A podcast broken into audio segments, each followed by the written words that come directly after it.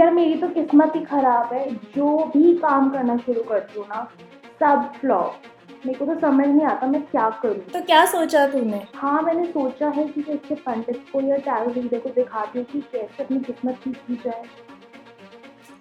Okay okay, तो मैं ये नहीं बोलूँगी किस्मत का कोई रोल नहीं होता आपकी सक्सेस या फेलियर में लेकिन अगर आपको पता है कोई कश्ती जो नदी में होती है उसमें कश्ती को ज़्यादा ज़ोर लगाना पड़ता है। अगर वो पानी के बहाव की उल्टी तरफ़ जाना चाहती हो और काफ़ी कम ज़ोर लगाना पड़ता है अगर वो पानी के बहाव के साथ ही जाना चाहती हो, क्योंकि बहाव उसकी मदद भी कर सकता है, उसके खिलाफ भी जा सकता है। लेकिन बहाव कश्ती को जाने से रोक नहीं सकता। कश्ती की स्पीड हमेशा बहाव से ज़्यादा ही होगी ताकि वो अपनी मंजिल तक पहुँच पाए। आप वही कश्ती हो और वही नदी है आपकी किस्मत। तो अपनी खुद की स्पीड बढ़ा लो, थोड़ा सा एफर्ट और लगा लो किस्मत काम करे ना करे आप सक्सेसफुल ज़रूर हो सकते हो।